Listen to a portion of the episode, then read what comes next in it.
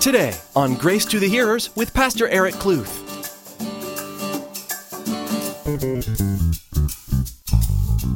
Do you guys see the beautiness of this passage? Is that God knew that we were wicked, but He sent Jesus to reconcile us through His death to present you and me holy before God. Man, that is absolutely amazing. So, guess what? You're not holy by yourself, but through Christ, you can be viewed as holy. So, who can stand in the holiness of God? You can because of Jesus Christ. Today, Pastor Eric shows listeners how the gospel message is made evident even in the book of 1 Samuel. There is only one way to attain fellowship with God, and that is by grace through faith in Jesus Christ. Mankind is fallen, worthy of death, and filled with unrighteousness. But Jesus' sacrifice atones for it all and brings us eternal life. Well, let's join Pastor Eric for part two of his message in 1 Samuel 6. And the crazy thing is, is guys, which is mind blowing, is before you were even formed, he already knew all your choices. That's crazy. Man, we could go out and drink coffee all night and talk about that, right? But we got to move on. Okay? So here we go. We, we, we know that hardening of the heart is when you reject God. And so the Philistines were at a crossroads, either to reject God and what he, is, what he has shown them, or continue on the path of what the priest said and say, you know what, we're going to acknowledge God in this. So they were at this crossroads. And the advice was to acknowledge God. Do not be like the Egyptians, okay? Having a hard heart is a bad thing. It's a bad place to be, okay? And if you have a hard heart tonight, tonight is the night to break up that hardness. By the grace of God, by His grace and His long suffering, He allows us those opportunities to let the heart be crumpled and formed back in into a, a, a moldable heart by His living water, the Holy Spirit. And so if we want that, if we if our heart is hardened right now, if we've just been so caught up in ourselves that our heart has been just naturally rejecting God because we're so focused on self, well then if you're tired of that tonight, then just cry out to God and he will send his spirit, the living water and soften that heart. Praise God for that. May it be like what Hosea spoke about. In Hosea 10, 12, this is the New Living Translation, but I love the way that this is written. It says, I said, plant the good seeds of righteousness, and you will harvest a crop of love. Plow up the hard ground of your hearts, for now is the time to seek the Lord, that he may come and shower righteousness upon you. Man, what an awesome thing. You know, th- those good seeds of righteousness is God Himself, planting the Father, the Son, and the Holy Spirit within you will produce a crop of love. That seed of planting God in there, in the heart, and it's going to produce a crop of love. Man, a crop of love. So we need to plow up, just as Hosea said, plow up the hard ground of your heart. Well, how do you do that? Well, it involves going to Jesus. And I, I, was thinking of how Jesus said, you know, come to me, everyone who is heavy laden, everyone who is heavy burdened, come to me, yoke up with me, and I will give you rest. Meaning what? If you want to break up the hard ground of your heart, you need to come to Jesus, link up with him, and then he's going to drive this sleigh of the plow, and he's going to break up this hard ground. And guess what you get to do? You're just along for the ride. It's like going to Disneyland, right? And it's just like you're on this great ride, but this great ride is with Christ. And he is, and you're looking back as he's doing the work. You're part of it, the work, but it's him doing the work. And you look back and you're like, holy smokes, that hard ground. You know how long I try to break that stuff up by myself? Now is the time to seek the Lord. You know, the cool thing about seeking the Lord is this. In Jeremiah 29 13, it says, And you seek me and find me when you search for me with all your heart. So if you want to find Christ, all you got is look and you give it your heart. You give it your all. Everything that is about you, I'm giving it to you, Christ. I'm seeking you because I need to see you because my heart is just hard right now and I'm tired of that. And so I just need to come to you and, and I'm going to seek you and he is going to be found by you because you have sought him with all your heart. Don't harden the heart is the advice given to the Philistines, and it's a great advice to us tonight, not to harden our heart to God. Now we're going to see that there's nothing by chance in verses 7 through 16. Now, therefore, make a new cart. This is still the priest talking to the people, right? Now, therefore, make a new cart. Take two milking cows, which have never been yoked, and hitch the cows to the cart, and take their calves home, away from them. Then take the ark of the Lord and set it on the cart, and put the articles of gold which you are returning to him as a trespass offering in the chest by its side.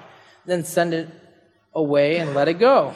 Verse 9. And watch, if it goes up to the road to its own territory, to Beth Shemesh, then he, meaning God, has done us this great evil. But if not, then we shall know that it is not his hand that struck us. It happened to us by chance. Verse 10. Then the men did so. They took the two milk cows and hitched them to the cart and shut up their calves at home. And they set the ark of the Lord on the cart and the chest with their gold rats and the images of their tumors. then the cows headed straight for the road to Beth Shemesh and went along the highway, lowing as they went, and did not turn aside to the right hand or the left. And the lords of the Philistines went after them to the border of Beth Shemesh. Of course they did. Then the people of Beth Shemesh were reaping their wheat harvest in the valley, and they lifted their eyes and saw the ark and rejoiced to see it. Then the cart came into the field of Joshua of Beth Shemesh and stood there. A large stone was there. So they split the wood of the cart and offered the cows as a burnt offering to the Lord. The Levites took down the ark of the Lord and the chest that was with it, in which were the articles of gold, and put them in a large stone. Then the men of Beth Shemesh offered burnt offerings and made sacrifices the same day to the Lord. So when the five lords of the Philistines had seen it, they returned to Ekron the same day. So here in this section, we see nothing is by chance. So the priest just got done telling the, the, the people, don't harden your hearts. What you need to do is find two milk cows, milking cows, and pull their, their young away from them and yoke them up because they still had a little bit of doubt that this plague was from God. And so we're going to test God, okay? And so we're going to take milking cows that aren't usually supposed to be yoked together that have never been yoked together. We're going to put a yoke on them, take their young, because the mom is naturally going to want to go to her young, okay?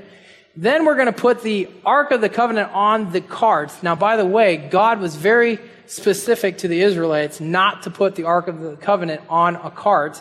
It was supposed to have poles in it to lift it, but the Philistines, they were uh, not aware of this, so God had mercy on them, okay? He allowed them to put it on this cart, and he says, you know what? no driver, and we're going to see this thing go. And if it goes up to its own territory, then we know it's of God. But if it goes off, then we know it's not of God. So can you imagine this scene? So they take these cows and they hook them together. They've never pulled a yoke before, never been side by side. They're missing their young. And what does God do? He blows their socks off and he drives this cart with the Ark of the Covenant back into the land of Israel. And so they're seeing this cart go. And it says that the, the cows were lowing, right? I think that's how you say it. Uh, that means that they didn't want to do it. These cows didn't want to do this, but they still fulfilled the will of God. And they took the ark over, and the people of Bethshemesh, they took it and they offered the cows, which great, again, great thought but they were not supposed to offer up female cows. We're not going to get into that, but they did it anyways. God had mercy and allowed the offering to go up, okay? Crazy, okay? Now, this was not by chance, was it? It was God. And so the Philistines were pretty sure that they were from God, but they had to test God.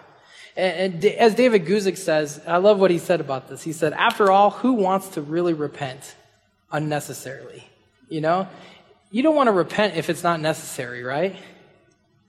And so here, these guys are like testing God, and they wanted to see if this thing was by chance. These, these tumors were by chance. Now, I found this interesting about the word chance, because there, there's a lot of people who can think that this, that happened by chance or that happened by chance. But let's, let's read this, okay?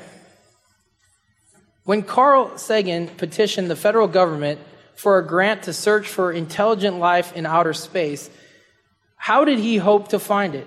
By using super sensitive instrument that could pick up radio signals from distant space. When he received those radio signals, he looked for order of a pattern which would demonstrate that the signals were transmitted by inte- intelligent life. In that same way, the order and pattern, the whole universe demonstrates that it was fashioned by intelligent life, not by chance. Well, scientists detect chance in radio signals constantly in the form of unpatterned static, but it tells them nothing. Okay? That's not by chance. It's just nothing, okay? Therefore, when someone says that the universe or anything else came about by chance, they are extremely ignorant. Okay, this is, I'm not, that's not my words, okay? This is from a pastor. Superstitious and just parroting a line that they have heard before and unlikely, unthinkingly accepted that thought process. Chance makes nothing happen.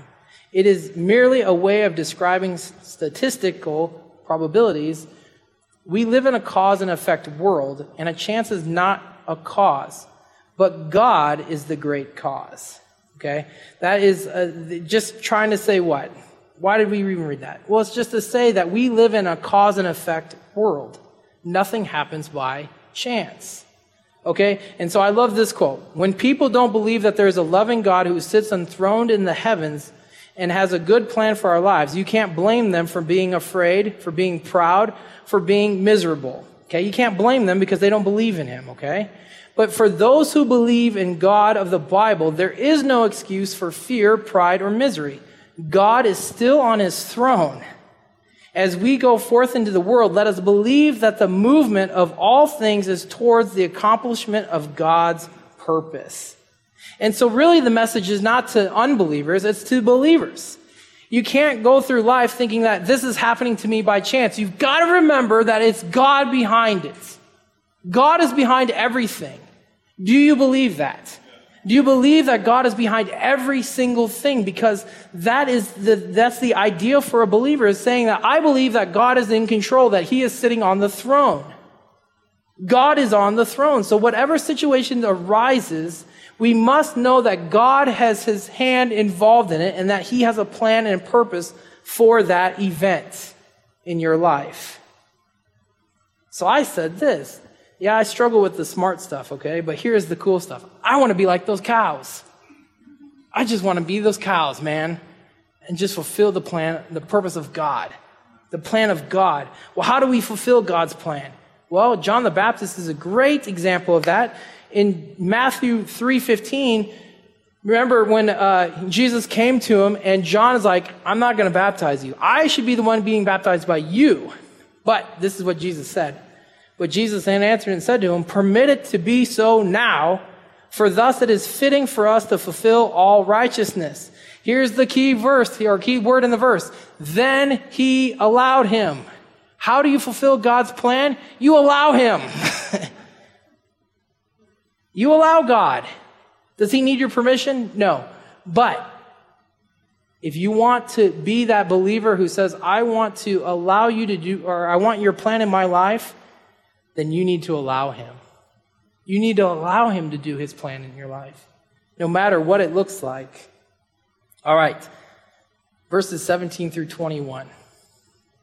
These are the golden tumors which the Philistines returned as the trespass offering to the Lord one for Ashdod, one for Gaza, one for Ashkelon, and one for Gath, and one for Ekron. And the golden rats according to the number of all the cities of the Philistines belonging to the five lords, both fortified cities, country villages, even as far as the large stone of Abel on which they set the ark of the Lord, which the stone remains to this day in the field of Joshua of Beth Shemesh. Okay, so now we see that the uh, just an overall uh, conclusion, the tumors, the the golden tumors and the rats are gone. Uh, they were produced by the Philistines, and they're over in Israel. Verse 19. Then he, God, struck the men of Beth Shemesh. Oh no, because they looked into the ark of the Lord. He struck 50,000 and 70 men of the people, and the people lamented because the Lord had struck the people with a great slaughter. And the men of Beth Shemesh said, Who is able to stand before this holy Lord God? And to whom shall we go up from us? So they sent messengers to the inhabitants of Kir- Kirjath saying, The Philistines have brought back the ark of the Lord. Come down and take it up with you. Okay, to me, that sounds like a, a what just happened over in the Philistines' land. Okay? So God strikes the people of Beth Shemesh. Now, these were the Israelites. Why? Because the people looked into the ark of the Lord. Ah. They disobeyed. They, they did something that God said not to do, so God punished them. God brought judgment. Now it says that they struck 50,070 men. Now the way that it's written in our Bibles, in, on the original manuscript, it was recorded as 70 men of like 50,000. Okay? So 70 men died of 50,000 men of Shemesh. Okay?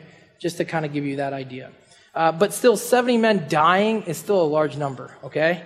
So, uh, the slaughter brought lamenting, and so the men of Beth Shemesh asked, Who is able to stand before the holy Lord God? So then they looked to see who would take the ark. They wanted the ark of the Lord out of their presence. Again, they were rejoicing, but then when God's judgment came, they were like, it's gotta go.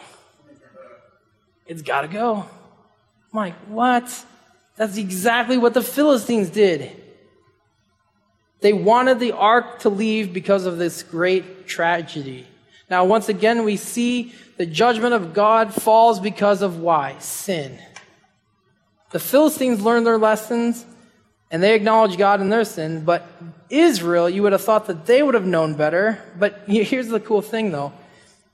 Even non believers can say that they're wrong, but you know, as believers, shouldn't we know much more better? Man. But oftentimes we still screw up too.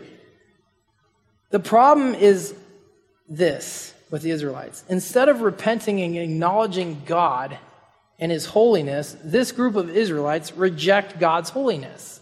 They rejected it. They said, send it down the road, a familiar statement. We can't handle this punishment, so send God's glory down the road. And so they resisted the holiness of God. And see, the thing is, is that you and I are not holy by nature. If any of you are holy by nature, I want to know. Because that's pretty amazing. Because you're not. You're not holy by nature. You are wicked. Okay?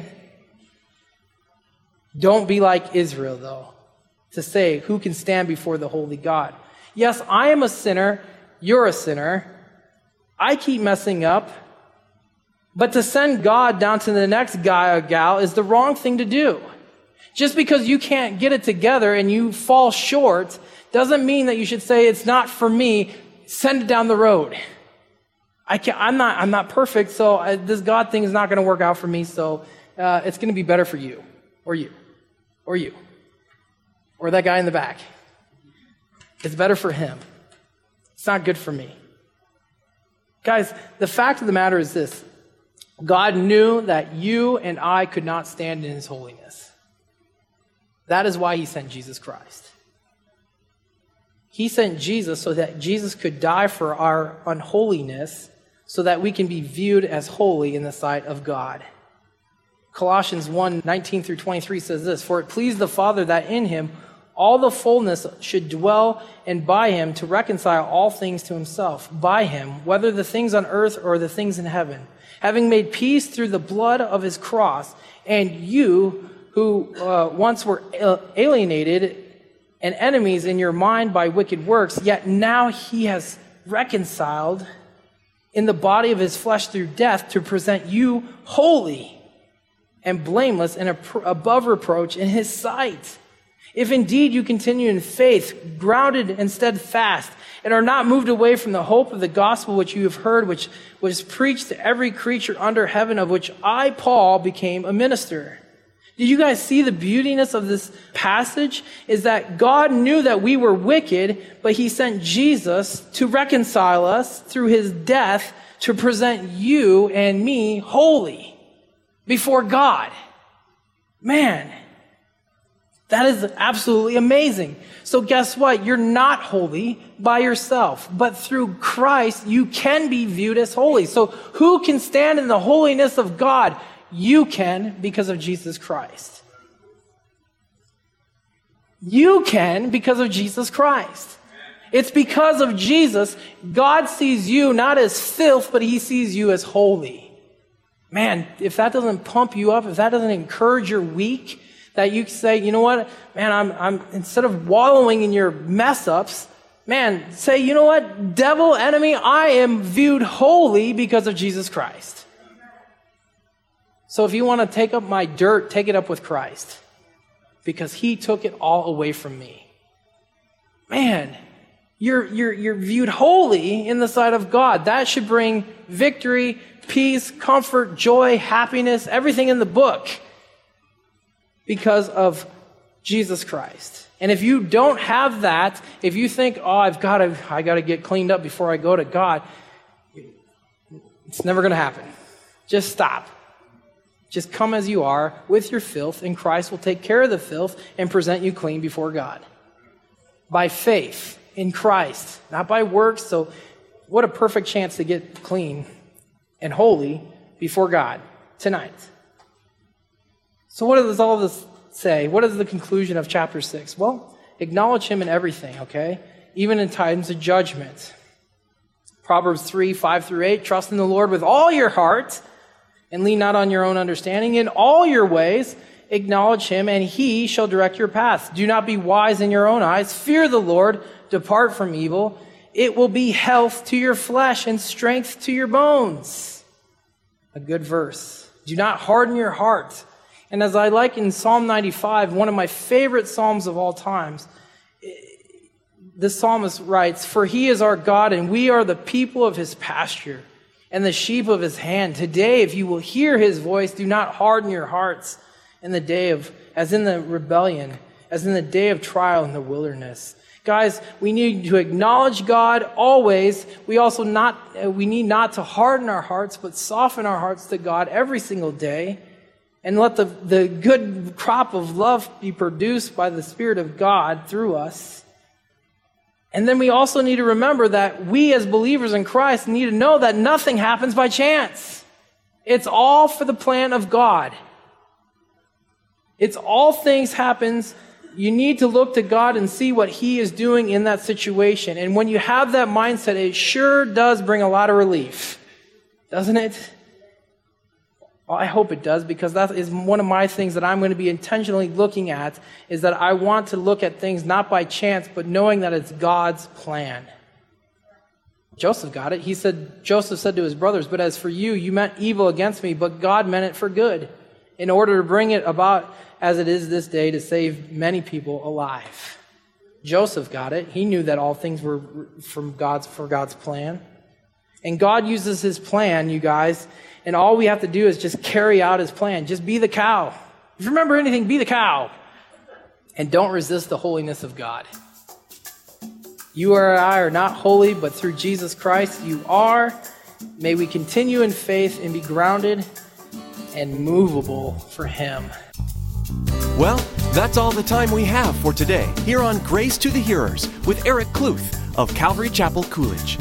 Don't forget to join us next time as we continue our verse by verse study through the book of 1 Samuel.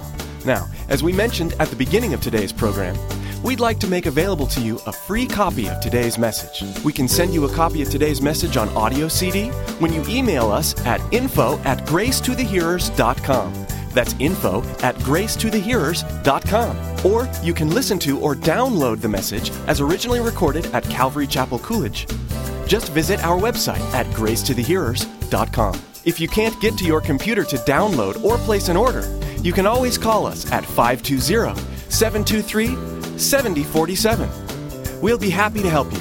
Again, that number to call is 520 723 7047. Again, we invite you to visit our website at gracetothehearers.com, where we provide helpful information about our beliefs, service times, and a convenient map to our church if you're in the Coolidge, Arizona area and would like to visit us. The Bible teaching that you hear each day on Grace to the Hearers is from the worship services at Calvary Chapel, Coolidge. So, if you've been blessed by today's message, join us for worship. Grace to the Hearers is the radio ministry of Pastor Eric Kluth of Calvary Chapel, Coolidge. Please join us next time as we continue our study through the book of 1 Samuel. That's next time on Grace to the Hearers.